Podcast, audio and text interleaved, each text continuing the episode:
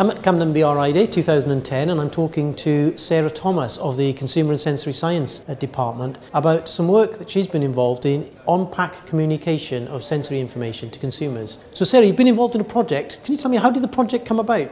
First of all, it came from tabletop discussions within the sensory and consumer panel meeting. One of the challenges that quite a few members found was actually how to describe their products in a way that communicated enough sensory information, key attribute words, key vocabulary, combine it with the imagery, as well as all the other standard information that also has to go on the pack to do with nutrition and ingredients and any legislative information as well. It's a three-year project, so it started with initial um, exercise to evaluate. We actually evaluated 60 products and evaluated the vocabulary and the images that were on pack to have a look at uh, trying to form a glossary of terms because that was one of the things that members found that they would find very useful is to have a glossary of all the different types of sensory communication and what we also call consumer terms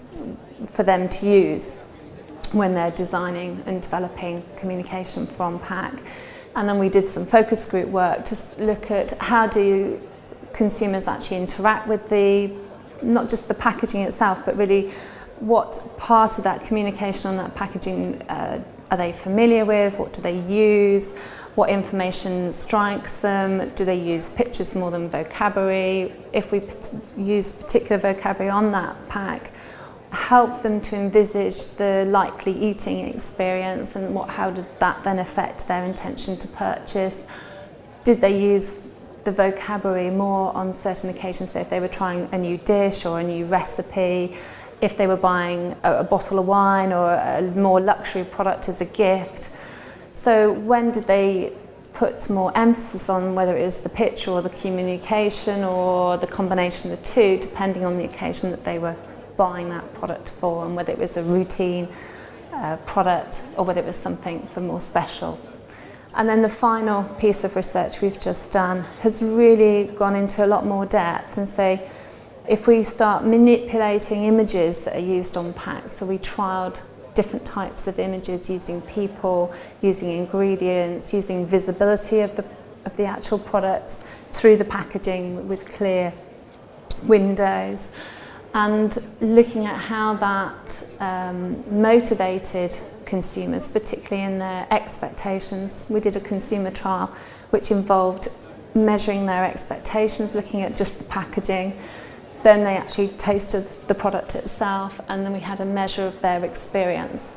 So we were able to present back to members expectations, experience once they tried the products, and then more detailed look at the gap, um, discordance between those expectations and experience, and how those how we can manipulate the images to better manage consumers' expectations, uh, particularly when the experience did not exceed those. And we also then linked that further to looking at purchase intent and um, developing packaging as a whole. And again, sticking with sort of on-pack communication, we've also had another project that's recently finished looking at ethical and environmental messages. Uh, there we trialled conjoint analysis, which is a very particular consumer-led quantitative method to investigate what's driving consumers' motivations and thinking behind selecting different products that have these very eth strong ethical, um, quite emotive messages on them, and also those to do with envir environmental. And also to look at the trade-off process between these types of messages against price, maybe free from or organic or particular brands that are strong in that area. And we looked at this against um, specific categories of products such as tea, uh, eggs and milk